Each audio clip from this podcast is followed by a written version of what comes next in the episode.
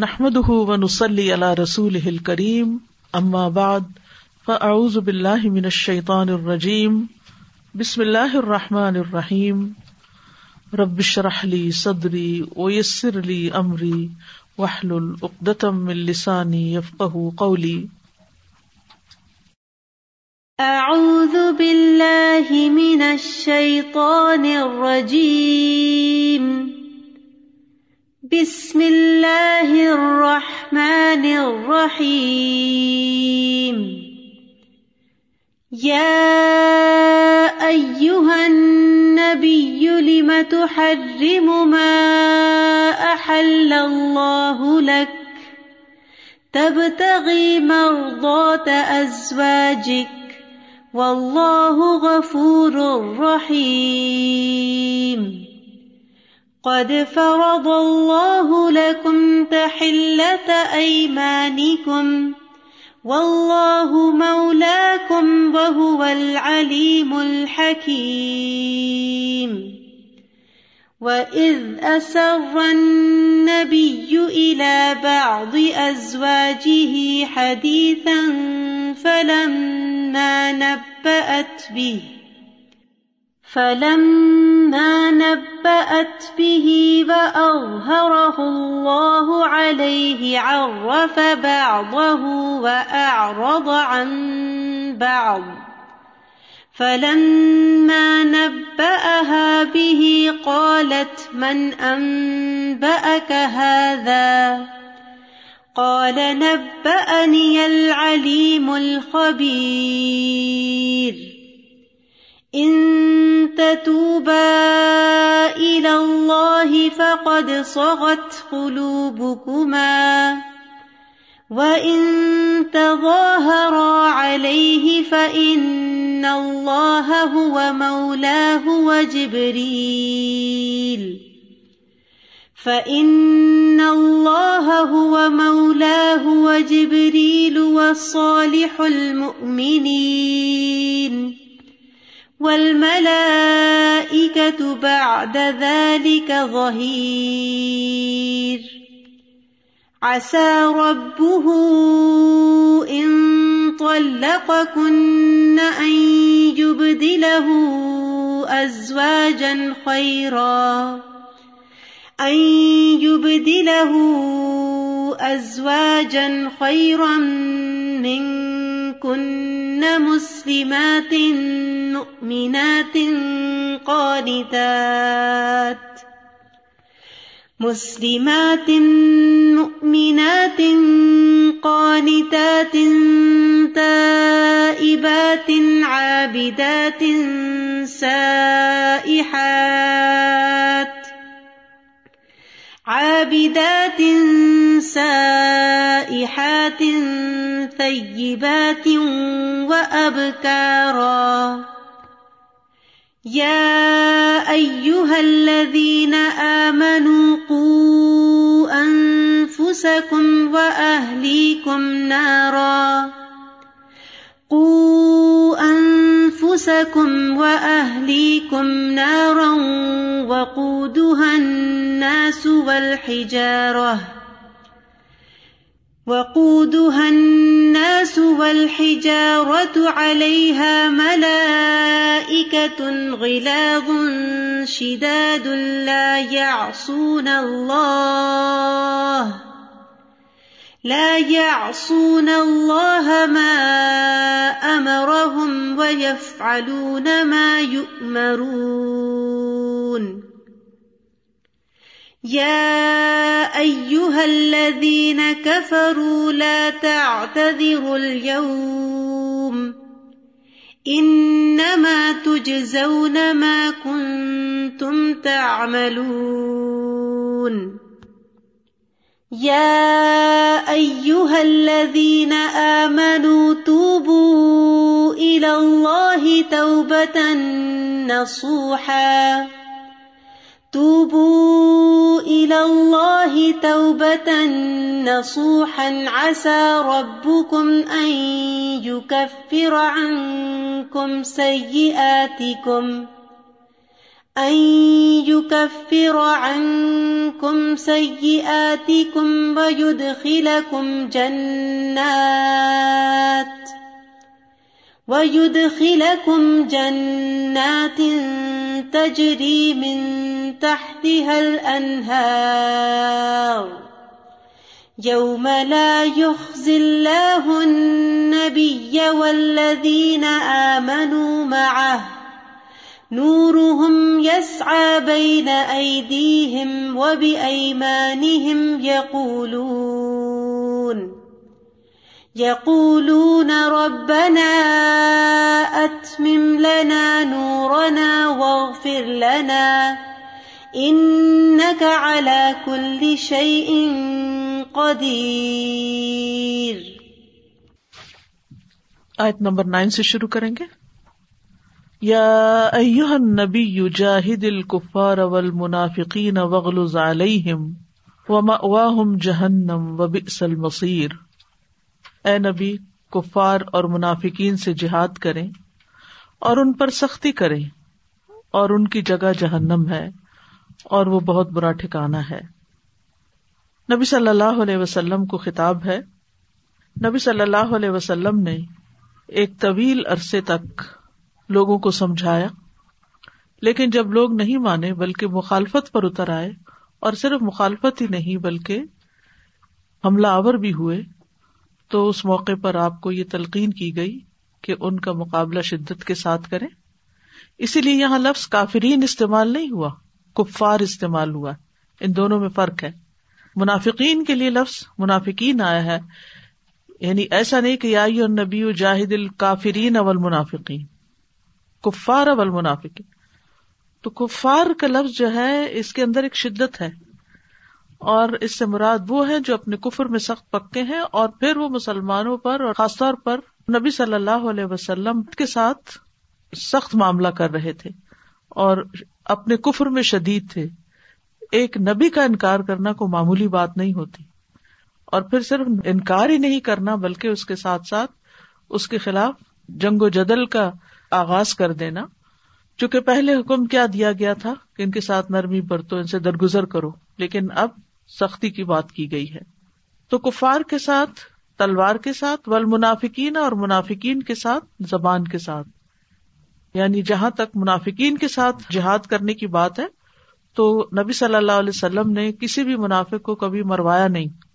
حالانکہ کئی مواقع پر ان کا نفاق ظاہر بھی ہوا، لیکن ہمیشہ زبان اور قول کے ساتھ ہی ان کو تلقین کی گئی۔ اور یہی ابن عباس کا قول ہے۔ اور دوسرا مانا یہ بھی کیا گیا ہے وغل علیہم یعنی منافقین کے ساتھ سخت رویہ اپنا کر۔ اب ان کے ساتھ نرمی نہیں، بلکہ سختی کی جائے گی تاکہ وہ بات کو سمجھے اور تیسرا مانا یہ کیا گیا ہے ہاتھ کے ساتھ۔ اور اگر ہاتھ کے ساتھ جہاد کی استطاعت نہ ہو تو زبان کے ساتھ۔ اگر زبان کے ساتھ نہ ہو تو دل کے ساتھ۔ اور ان کا سامنا چہرے کے ناپسندیدہ تاثرات کے ساتھ کیا جائے۔ یہ ابن مسعد کا قول ہے۔ اور چوتھا مانا جو حسن بصری نے کیا ہے وہ ہے ان پر حدود نافذ کر کے۔ حدود نافذ کر کے۔ تو یا نبی جاہد الکفار ول منافقین وغل علیہم وما واہم جہنم۔ یہ تو دنیا کی بات تھی کہ دنیا میں آپ ان پر سختی کریں گے، لیکن سختی بھی کس لیے کریں گے؟ سختی کب کی جائے؟ تو ان کی بہتری کے لیے، تاکہ وہ آخرت کے برے انجام سے بچ سکیں۔ اور اگر وہ باز نہیں آئیں گے تو پھر انہیں یاد رکھنا چاہیے کہ ان کا ٹھکانا جہنم ہے، آگ ہے، اور وہ بدترین ٹھکانا ہے۔ اور یہ چیز کوئی بھی سمجھدار انسان سن کر پھر آرام سے بیٹھ نہیں سکتا۔ یہ چیز ہلا دینے والی ہے کہ ایک چھوٹی سی زندگی میں اگر میں اپنے آپ پہ کنٹرول نہیں کر سکتا تو آئندہ ہمیشہ کے لیے کیسا انجام بھگتنا ہوگا۔ یا النبی جاہد الكفار والمنافقین واغلظ علیہم ومأواہم جہنم وبئس المصیر پھر فرمایا، ضرب اللہ مثلا للذین کفروا امرأة نوح وامرأة لوط، کانتا تحت عبدین من عبادنا صالحین فخانتاہما فلم یغنیا انہما من اللہ شعی وکیل ادخل النار ما الداخلین اللہ نے ان لوگوں کے لیے جنہوں نے کفر کیا نو علیہ السلام کی بیوی اور لوت علیہ السلام کی بیوی کی مثال بیان کی ہے۔ وہ ہمارے بندوں میں سے دو نیک بندوں کے نکاح میں تھی پھر انہوں نے ان دونوں کی خیانت کی تو وہ اللہ سے بچانے میں ان کے کچھ کام نہ آئے۔ اور کہہ دیا گیا کہ داخل ہونے والوں کے ساتھ تم دونوں آگ میں داخل ہو جاؤ۔ پیچھے منافقین کی بات ہے اور منافقین کی ایک بڑی صفت کیا ہے کہ وہ خیانت کرتے تو یہاں پر دو نیک بندوں کی بیویوں جن کا انجام بہت بھیانک ہوا، ان کی بھی صفت بتا دی گئی کہ ان کا قصور کیا تھا۔ وہ خیانت کرنے والیاں تھیں۔ تو یہاں پر ان دونوں کی مثال کیوں دی گئی؟ سورت کے شروع میں نبی صلی اللہ علیہ وسلم کی دو ازواج متحرات کی بات ہوئی اور یہاں بھی دو امبیا کی ازواج کی بات ہو رہی۔ ہے تو انڈائریکٹلی ان ازواج کو سمجھانا بھی مقصود ہے کہ نبی صلی اللہ علیہ وسلم کی صحبت، ان کی قربت، ان کی بیوی ہونا، زوجیت، یہ تمہیں آخرت میں کام نہ آئے گا، کیونکہ پہلے جو امبیا گزر چکے وہ بھی اپنی بیویوں کو بچا نہیں سکے جب انہوں نے وہ نہیں کیا جو اللہ نے ان سے چاہا۔ ان دونوں کے بارے میں مختلف آرا ہیں مفسرین کی۔ ایک رائے یہ ہے کہ یہ دونوں کافر تھیں۔ یہ دونوں کافر تھیں۔ یہ سدی کی رائے ہے۔ دوسری رائے یہ ہے کہ یہ دونوں منافق تھی اوپر اوپر سے اپنے ایمان کا اظہار کرتی تھی اور دل میں کفر چھپاتی تھی اور یہی ان دونوں کی خیانت تھی۔ یعنی اوپر سے کچھ اور اندر سے کچھ۔ ابن عباس رضی اللہ عنہ کہتے ہیں کہ کسی عورت نے کسی نبی پر سرکشی نہیں کی یعنی بستر میں خیانت نہیں کی، بلکہ ان دونوں کی خیانت دین میں تھی۔ یہ ظاہری طور پر فرما بردار تھی، لیکن اندر سے بات نہیں مانتی تھی۔ فخانتا ہوما اور خیانت جو ہوتی ہے وہ امانت کی ضد ہوتی ہے۔ راز کا پاس نہ رکھنا بھی خیانت ہوتی ہے۔ اس لیے تیسرا مانا یہ کیا گیا کہ یہ دونوں چغل خور تھی ان دونوں کی خیانت یہ تھی کہ یہ گھر کی بات باہر بتاتی تھی جب اللہ تعالیٰ لوت اور نو علیہ السلام کی طرف کوئی وہی نازل فرماتا، تو یہ جا کر مشرقین کو بتا دیتی تھی، یا جو منکرین تھے ان کو بتا دیا کرتی تھی۔ اسی طرح ایک اور مانا یہ بھی کیا گیا ہے کہ لوت علیہ السلام کی بیوی کی خیانت یہ تھی کہ جب لوت علیہ السلام کے پاس کوئی مہمان آتے تو وہ آگ دھونکنا شروع کر دیتی، جس کا دھواں نکلتا تو لوگوں کو پتا چل جاتا کہ ان کے گھر میں کوئی مہمان آئے ہیں تاکہ وہ آ کر ان سے برا کام کر سکیں۔ کیونکہ وہ قوم مردوں سے اپنی شہوت پوری کرتی تھی اور اس معاملے میں لوت علیہ السلام کو بے بس کر دیتے تھے۔ تو بہرحال فخان عطا ہوما ان دونوں نے اپنے شوہروں سے خیانت کی۔ یعنی اپنے شوہروں کا راز راز نہ رکھا۔ تو پیچھے آپ پڑ چکے ہیں کہ ازواج متحرات پر اتاب کس لیے ہوا تھا کہ ان میں سے ایک کے پاس جو راز تھا اس نے وہ دوسری کو بتا دیا۔ اس سے ہم سب کو بھی سبق سیکھنا چاہیے۔ اور وہ کیا کہ گھریلو زندگی کے جو راز ہوتے ہیں، ہسبینڈ وائف کی جو باتیں ہوتی ہیں، وہ باہر نہیں نکلنی چاہیے۔ اس سے بڑے بڑے فساد ہوتے ہیں اور خاص طور پر بستر کی باتیں، ہر ایک سے کرنا اور شوہر کو بدنام کرنا، یہ عورت کے حق میں اور اسی طرح اگر مرد کرے تو اس کے حق میں نقصان دہ ہے۔ تو یہاں پر ان دونوں کی جو خاص برائی بیان کی گئی ہے، وہ ان کی خیانت تھی۔ حالانکہ وہ دونوں نیک بندوں کی بیویاں تھیں۔ فلم یوگنیا انہما من اللہ شیا تو وہ دونوں ان کو اللہ سے کچھ بھی نہ بچا سکے۔ یعنی باوجود اس کے کہ اللہ تعالیٰ نے ان کو اب دئی صالح نہیں کہا ہے، ان کی تعریف کی ہے۔ وہ اللہ کے نزدیک بڑے معزز تھے۔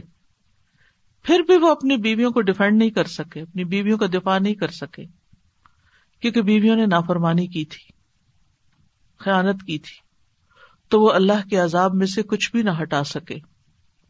تو اس میں اس بات پر سب کے لیے تمبی ہے کہ کسی کو آڑ بنا کر اور کسی کا سہارا لے کر کوئی اپنی غلطی کے برے انجام سے بچ نہیں سکتا۔ ہر شخص کا معاملہ الگ الگ ہے۔ یاہی بن سلام کہتے ہیں کہ جب حضرت عائشہ اور حضرت حفصہ نے رسول اللہ صلی اللہ علیہ وسلم کی مخالفت پر ایک دوسرے کی مدد کی مشاہد پینے کا قصہ جو ہے تو اللہ نے ان کو ڈرانے کے لیے یہ مثال بیان کی اور پھر اللہ نے اطاعت پر کار بند رہنے کے لیے ترغیب دی اور حضرت آسیہ اور حضرت مریم کی مثال بیان کی کہ ان دونوں کا انجام کیا ہوا۔ یہاں سے یہ بات بھی پتہ چلتی ہے کہ قیامت کے دن حسب نصب کام نہیں آئے گا۔ اب ہرارا کہتے ہیں، نبی صلی اللہ علیہ وسلم نے فرمایا، جس کو اس کے عمل نے پیچھے کر دیا تو اسے اس کا نصب آگے نہیں بڑھا سکتا۔ کہ آپ کسی خاص خاندان سے ہیں، آپ کا کوئی خاص اسٹیٹس ہے، کوئی نام ہے، کوئی دنیا میں آپ کی بڑی عزت ہے، تو یہ چیزیں آخرت میں کچھ بھی کام نہیں آئیں گی۔ امبیا سے بڑا مقام کسی کا بھی نہیں اللہ کی نگاہ میں۔ لیکن قیامت کے دن امبیا کا نصب بھی کام نہیں آئے گا۔ کہ کوئی کہے، میں سید ہوں، میں ہاشمی ہوں، میں ان کی اولاد میں سے ہوں، میں ان کے خاندان میں سے ہوں، میں ان کی امت میں سے ہوں۔ اس لیے میں جو بھی چاہوں کروں۔ نہیں، اللہ کے ہاں ہر ایک کا عمل دیکھا جائے گا۔ صحیح مسلم کی روایت ہے، ابو حرار رضی اللہ عنہ کہتے ہیں کہ جب یہ آیت نازر ہوئی وہ اندر عشیرت اقربین کہ آپ اپنے قریبی رشتے داروں کو خبردار کیجیے تو رسول اللہ صلی اللہ علیہ وسلم نے قریش کو بلایا، ان کی دعوت کی۔ جب وہ جمع ہو گئے تو آپ نے عمومی حیثیت سے سب کو اور خاص کر کے الگ الگ خاندانوں کے نام لے کر اور کچھ افراد کے نام لے کر انہیں فرمایا، اے کا بن لو کی اولاد اپنے آپ کو آگ سے بچا لو۔ اے مرہ بن کاب کی اولاد اپنے آپ کو آگ سے بچا لو۔ اے عبد شمس کی اولاد اپنے آپ کو آگ سے بچاؤ۔ اے عبد مناف کی اولاد اپنے آپ کو آگ سے بچاؤ۔ اے ہاشم کی اولاد اپنے آپ کو آگ سے بچاؤ۔ اے عبد المطلب کی اولاد اپنے آپ کو آگ سے بچاؤ۔ اے فاطمہ، اپنی بیٹی سے کہا، اے فاطمہ، اپنے آپ کو آگ سے بچا لو۔ بے شک میں اللہ کی طرف سے تمہارے لیے کسی چیز کا اختیار نہیں رکھتا۔ سوائے اس کے کہ تم لوگوں کے ساتھ رشتہ ہے، میں اسی طرح جوڑتا رہوں گا جس طرح اسے جوڑنا چاہیے۔ اس سے یہ بات بھی پتہ چلتی ہے کہ اگر رشتے دار دین پر نہ بھی ہوں تو رشتے داری ختم نہیں ہو جاتی۔ رشتے داری کا حق ان کو دیتے رہیں، اپنی طرف سے اس میں سلوک کرتے رہیں۔ لیکن اگر کوئی یہ سمجھے کہ ہمارے خاندان میں کوئی بڑے بزرگ ولی ہیں اور انہوں نے سارے خاندان کے چھڑانے کا ٹھیکہ لیا ہوا تو یہ انتہائی غلط خیال ہوگا۔ کوئی کسی کے کام نہیں آئے گا۔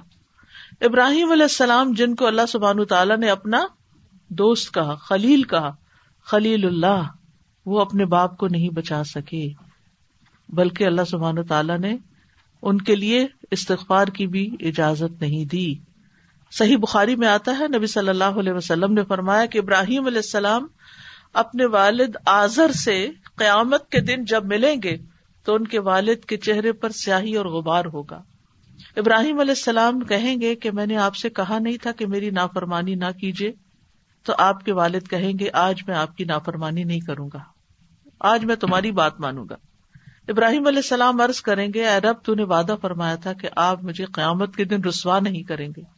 کیونکہ حضرت ابراہیم نے دعا کی تھی نا، ولا تخنی یوم یوم یوم لا ينفع معلوم ولا بنون۔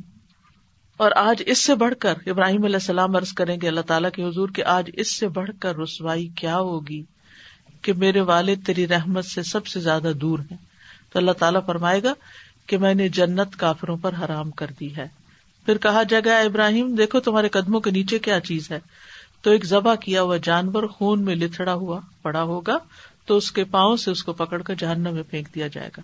تو ان کے والد کی شکل بدل دی جائے گی بجو کی شکل بنا دی جائے گی۔ تاکہ ان کو وہ شرمندگی نہ اٹھانی پڑے کہ ابراہیم کباب آگ میں جا رہا ہے۔ تو اس سے آپ اندازہ لگائیں کہ حضرت نو علیہ السلام نہیں بچا سکے، اپنی بیوی کو، بیٹے کو، حضرت لط علیہ السلام نہیں بچا سکے، حضرت ابراہیم علیہ السلام اپنے والد کو نہیں بچا سکے۔ اسی طرح نبی صلی اللہ علیہ وسلم اپنے چچا ابو طالب کو نہیں بچا سکے۔ تو پھر ہم کہاں کھڑے ہیں اور ہم کیا ہے تو ہم میں سے ہر ایک سے عمل دیکھا جائے گا اس کا۔ یعنی اللہ تعالیٰ اور اس کا رسول تمہارے عمل کو دیکھیں گے۔ وسیر اللہ عمل کو رسول ہو تو اس لیے کیونکہ یہ قرآن کی ایک مثال ہے۔ تو اس مثال سے یہ بات سیکھنی چاہیے، سبق سیکھنا چاہیے کہ اس دن کوئی کسی کے کام آنے والا نہیں۔ ہر ایک کو دنیا میں ہی اپنی فکر کر کے اپنے اعمال کی اصلاح کرنی چاہیے۔ مرد ہو یا عورت یعنی دونوں ہی۔ بعض اوقات عورتیں یہ سمجھتی کہ ان کے شوہر بہت نیک ہیں، تبلیغ میں نکلتے ہیں، مسجد جاتے ہیں سد کا خیرات بہت کرتے ہیں۔ تو جیسے دنیا میں وہ ہماری بہت کیئر کرتے ہیں، ایسے آخرت میں بھی ہمیں چھڑا لیں گے۔ تو یہ کانسیپٹ غلط ہے۔ کوئی اپنے بیوی، بیٹے، بہن، بھائی کو نہیں چھڑا سکے گا۔ یوم یا پھر المر بن عقی ہی و امی ہی و ابی ہی و صاحبتی ہی و بنی ہی لکل امر امن ہم یوم شانی ہر ایک کو اپنی ایسی مصیبت پڑی ہوگی کہ جو اس کو دوسرے سے بے نیاز کر دے گی۔ نفسی نفسی۔ ہر شخص اپنے نفس کی فکر میں ہوگا۔ تو اس لیے اس سے سبق سیکھنے کی ضرورت ہے۔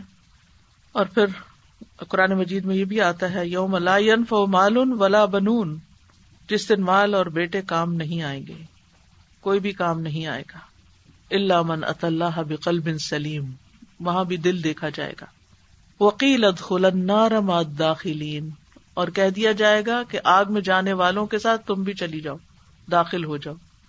یہ داخلین کون ہے قوم نوح اور قوم لوت جو ایمان نہیں لائی۔ جہاں ان کی قومیں جا رہی ہیں، تم بھی وہیں چلی جاؤ۔ دنیا میں تم نبی کے گھر میں تھی، لیکن آج تم اس سے الگ ہو رہی ہو۔ قرآن مجید میں سورت یاسین میں آتا ہے، وم تاز ایو حل مجرم اے مجرمو، آج چھٹ کے الگ ہو جاؤ۔